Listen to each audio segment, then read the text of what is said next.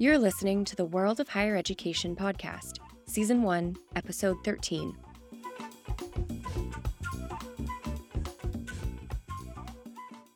Hello, everyone, and welcome to the World of Higher Education podcast. Today, we're going to be talking about Nigerian higher education. Economically and politically, Nigeria is one of Africa's powerhouses. Yet, when it comes to higher education, it trails significantly.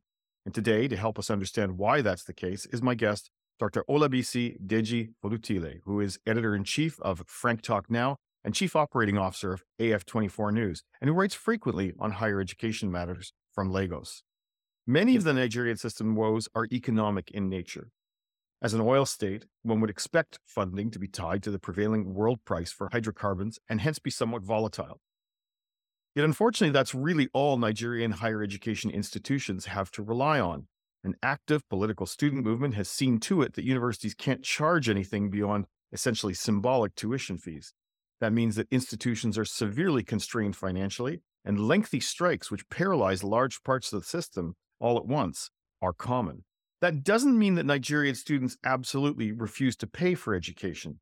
Tens of thousands of them go abroad, particularly to the UK, to get an education, and hundreds of thousands attend private universities within the countries as well private institutions with solid foundations, mainly those supported by some connection to a church or denomination, actually look pretty good compared to public universities. But there are other issues in play at Nigeria as well. The issue of violence on campus and the presence there of organized gangs on university campuses, known as cults, though the term is not religious in origin, have been a recurring source of concern. All told, Nigerian higher education is in need of some serious reforms, and Dr. Deji Folutile provides us with an excellent outline of how those reforms need to be prioritized. Have a listen.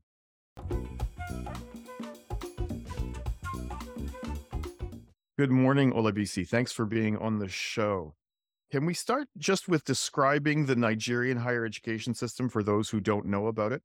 What types of institutions exist there? What, if anything, distinguishes the structure of Nigerian higher education system from others in Africa? We have a system that is just like the one being run in the United States of America. That is, we have universities that uh, award degrees, first degree, master, doctoral, and postdoctoral. Now, in terms of structure, we have federal universities, we have state universities, and we also have private universities. Now, the federal universities are controlled by the federal government, state universities by the state government, and private universities by their owners. Now, aside from universities, the higher education system in Nigeria also covers polytechnics, monotechnics, and colleges of education. So, in all, we have about over 160 universities in all in Nigeria. And out of these, 43 of them are federal universities. So basically, that is the structure. And it's not exactly different from what is done in other African countries, just that the only difference I can point out is the universities in South Africa, for example, could be well funded making them to be more recognized. But I think in terms of structure, they are basically the same. We run same structure across Africa. So you mentioned the difference between state and federal universities. There aren't many places in the world where both levels of government fund a different set of universities. The only other one I can think of off the top of my head is India. Is there any difference at all between the state universities and the federal universities other than who's paying the bills? Do they specialize in different areas? No, they don't.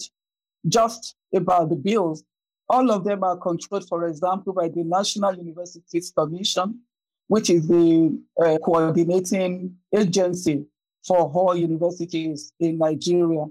The difference is the fact that the federal government pays the bill for federal universities for states, the state government pay the bills, and also in terms of uh, the governing councils, while the federal government is in charge in federal universities, states are in charge in state-owned universities. And when I talk about the governing councils, I also mean appointments of vice chancellors and others in the governing council, which could be either academics or non-academic members of councils. Also, the state universities, while the federal universities allow every part of the country to be admitted, but state universities are basically established to cater for the educational needs of their students. So they are more interested in capturing indigents, people from their states. Hmm. They lay more emphasis on that than federal universities. So what that means is that you can have a university, a state-owned university in Lagos, for example, having about 70% of students coming from Lagos State and just giving 30% quota to any other student from any other parts of Nigeria. So Nigeria, of course, is you know governments are reliant on oil revenues to maintain public expenditures, and these can be very volatile. So I know that the country has gone through some uh, some ups and downs in the way that it's funded higher education. In some countries, student fees are used to help institutions maintain a stronger level of base funding, you know, particularly when times are bad. Is this the case in Nigeria? And if not, why not? Well, unfortunately, that is not the case in Nigeria. This is because most public owned universities in Nigeria, in fact, all are tuition free. That method of generating funds from tuition is not just available.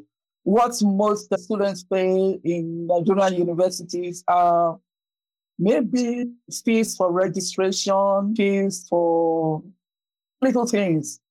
So you find a student paying less than $100, for example, for a whole year. The state universities charge a little bit more. Even at that, they, they are also limited because you see, education is also linked to politics in Nigeria.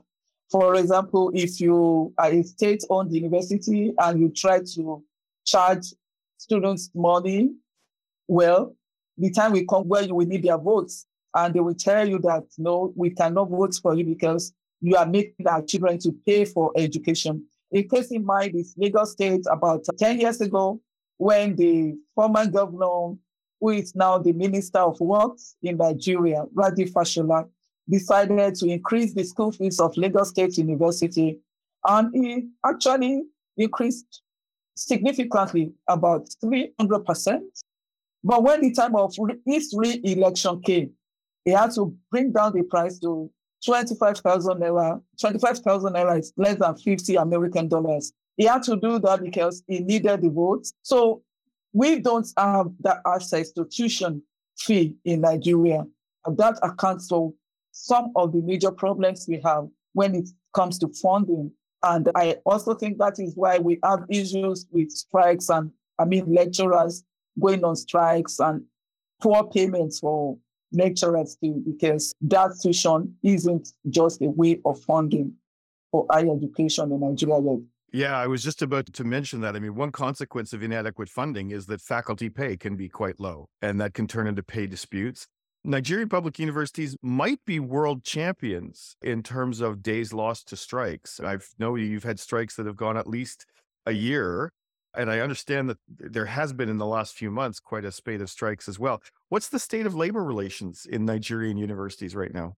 Well, I'm not proud of that statistic. The last one was for eight months. Before then, we had nine months strike, which took about a whole academic section.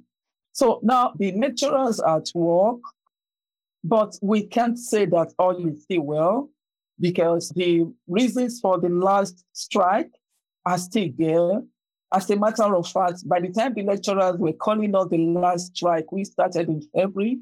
By the time they were calling it off in October, the union told Nigerians that they were not satisfied with the outcome of the strike, but the lecturers had no choice than to go back to work at the time they did because the government had already taken them to court. What are the issues? Basically, they're talking about non-payment of some allowances that are due to them, the non-implementation of previous government agreements as to the announcement of facilities and structures. Those issues are still there. As a matter of fact, the major issue in the last strike was the payment structure for lecturers because government shifted them to what it called IPPIS, that's uh, a unified payment structure for all civil servants, which they rejected and came up with their own UTAS. But the federal government rejected that. But up till now, the lecturers are still being paid based on that IPPIS, which they rejected, which was a major reason for them to go on strike. So the reasons for the strike are still there, and we cannot say the relationship between the federal government and the labor is good for now. It's still shaking, and anything can still happen. Okay. We're going to take a short break. We'll be right back. Higher Education Strategy Associates presents HESA Roundtable Artificial Intelligence in Post Secondary Institutions. Join Alex Usher and higher education professionals across the sector on Thursday, May 18th from 3 till 4:30 p.m. Eastern for a free roundtable discussion on how post-secondary institutions are responding to rapid introduction of large language models. This free one and a half hour session will be hosted on Zoom. To register for the event or for more information, please email info at higheredstrategy.com.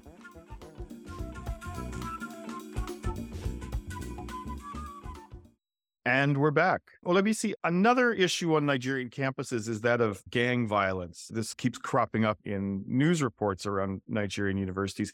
Historically, the place of confraternities or cults on Nigerian universities goes back to the early days after independence and a certain, you know, organizations to promote a nationalist ideology supported by a number of prominent students, including Nobel Prize winning author Wole Soyinka. But at some point, these organizations turned to violence, right? And led to the presence of gangs working in leagues with local politicians sometimes. And that's kind of become endemic on some public university campuses. What's the country's recent experience in this regard? Well, yeah, I would like to say that it used to be worse, really. It has gone down in many universities in the southern part of the country. The case is only prevalent now in the south eastern part of the country, where we also have violent clashes that are not necessarily about students or cults. But I will also admit here that we, we still have issues with cultism and violence on campuses. But I need to also point out that these are also areas where we have a secessionist uh, movements where some people are also killing and shedding blood from time to time because they think they are not getting a fair share of the confederation called Nigeria. They call them IPOB and they are seeking to secede from Nigeria. Right. So this is the area that was once known as Biafra. Yeah, yes, exactly. Exactly. Okay. Yeah. So how does the state of higher education in Nigeria play out politically? The country just had a very competitive presidential election. Did higher education figure at all in the debate? Do any of the political parties stake out a distinctive position on higher education? Unfortunately, not. Other mundane issues were allowed to take over the political space. The current president did say that he would introduce a tuition and grants but we still don't know how that is going to play out because, like I explained to you earlier on, that politics control this issue of payments of tuition in Nigerian universities. He promised that uh, there won't be strike during his own tenure. That is going to ensure that we don't know yet. But we can't really say that higher education was a major issue in our politics. Got it.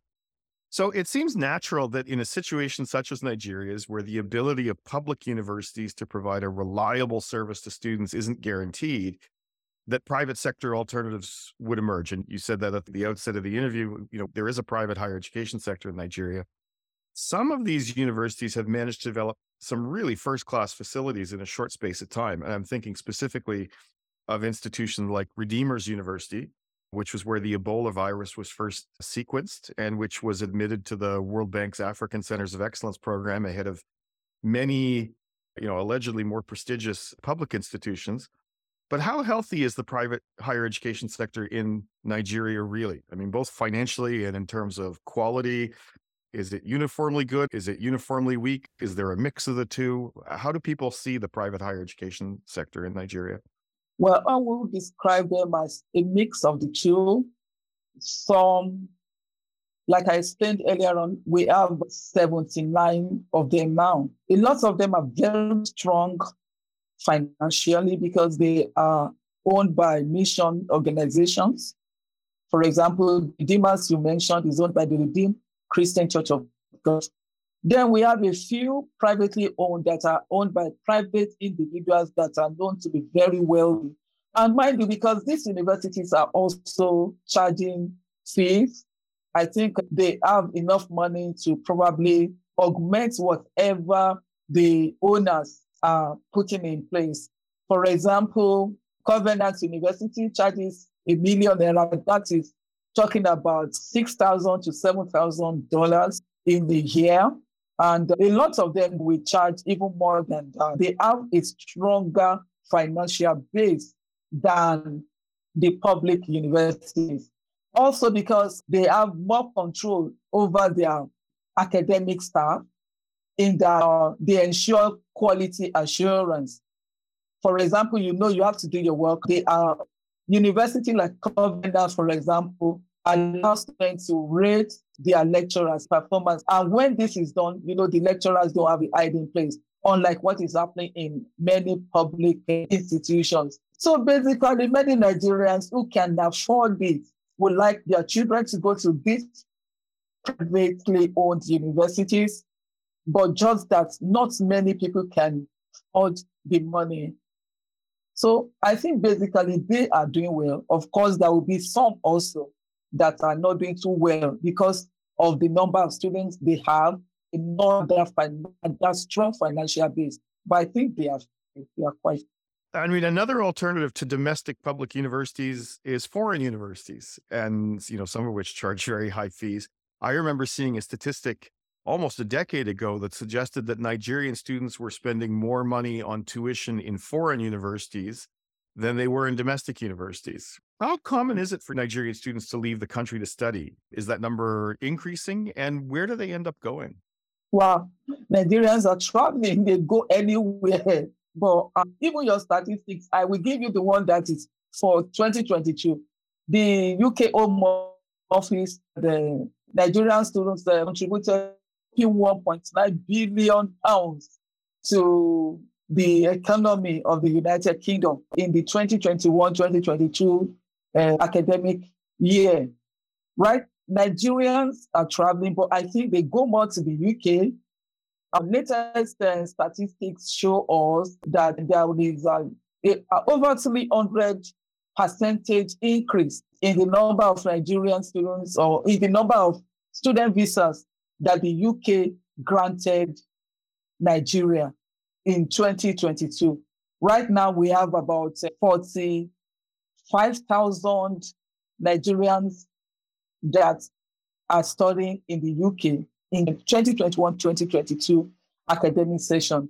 And when you want to look at the combination of that with their families, there are over 60,000. Nigerians go everywhere, but their most popular destination for education is the UK. And the reason is very simple.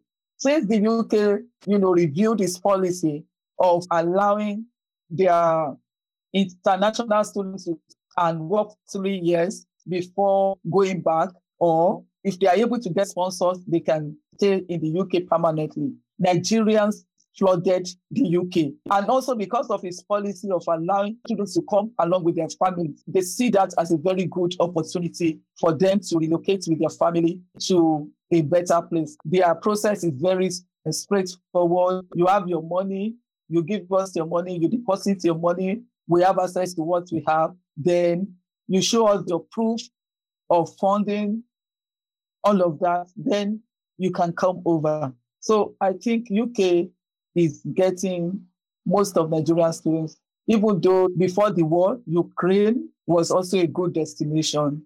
And uh, Cyprus, though there are issues with uh, Cyprus, but some Nigerians still go there. Why Cyprus? Why is that such a popular destination? Yeah, because it's cheaper.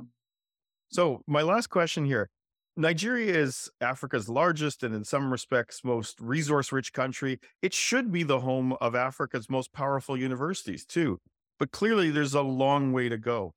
If you had to pick out three major policy changes to get the country's higher education system moving in the right direction, what would they be?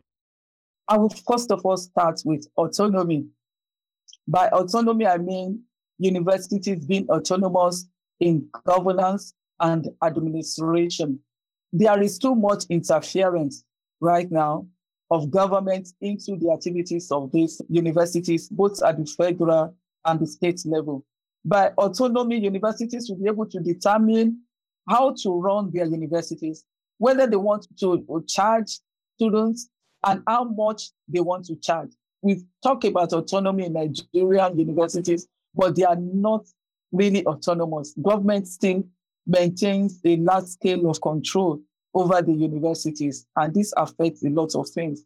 Now, I will also talk about uh, increasing capacity, measures to increase the capacity of the academics, measures to increase infrastructure, and all of that, because lecturers need training and retraining. And part of this is also increase in salary for lecturers. Lecturer salaries in Nigeria is very poor, very unfortunately very poor. And uh, you have professors that hand less than $1,000. That's, and they have more than 20 years of experience. So I think that increasing the capacity, increasing their pay and infrastructure, then we want universities to charge tuition fee. I think that it is high time Nigerian universities started charging tuition this is what obtains all over the world. Then we can now institute scholarships. We can offer grants. We can introduce students loans, but their students should be allowed to pay for their education because the major problem of our universities or higher education now is the is lack of funding. And if we don't bridge this, a lot of things will be affected. It's going to affect research. It's going to affect uh, welfare of lecturers. We are going to be having labor crisis, lecturers going on strike. When students pay, the students will be able to even demand more quality from their lecturers. They will be able to hold the lecturers responsible for whatever they are giving them. Right now, they can't do that because they don't have control. That's why lecturers can go on strike as they like and shut down universities for as long as eight months, and the students are just helpless. That can't happen if they are paying for their education. So let me just put them simply. I would like to see a situation where universities are really autonomous in practice, not just in name. I would like to see a system where students are paying to get whatever education they are getting, and their university education is priced appropriately, not just paying, appropriate yeah. pricing. Then I would like to see a situation where the welfare of the academic staff and the non-academic staff in these universities are well taken care of so that Nigerian university lecturers can compete favorably with their counterparts in other parts of the world. I, those are the basic things I would like to see. Perfect. And that's all the time we have for today. Dr. Olabisi, thank you very much for joining us today. It's been a pleasure. Thank you for having me. It's my pleasure.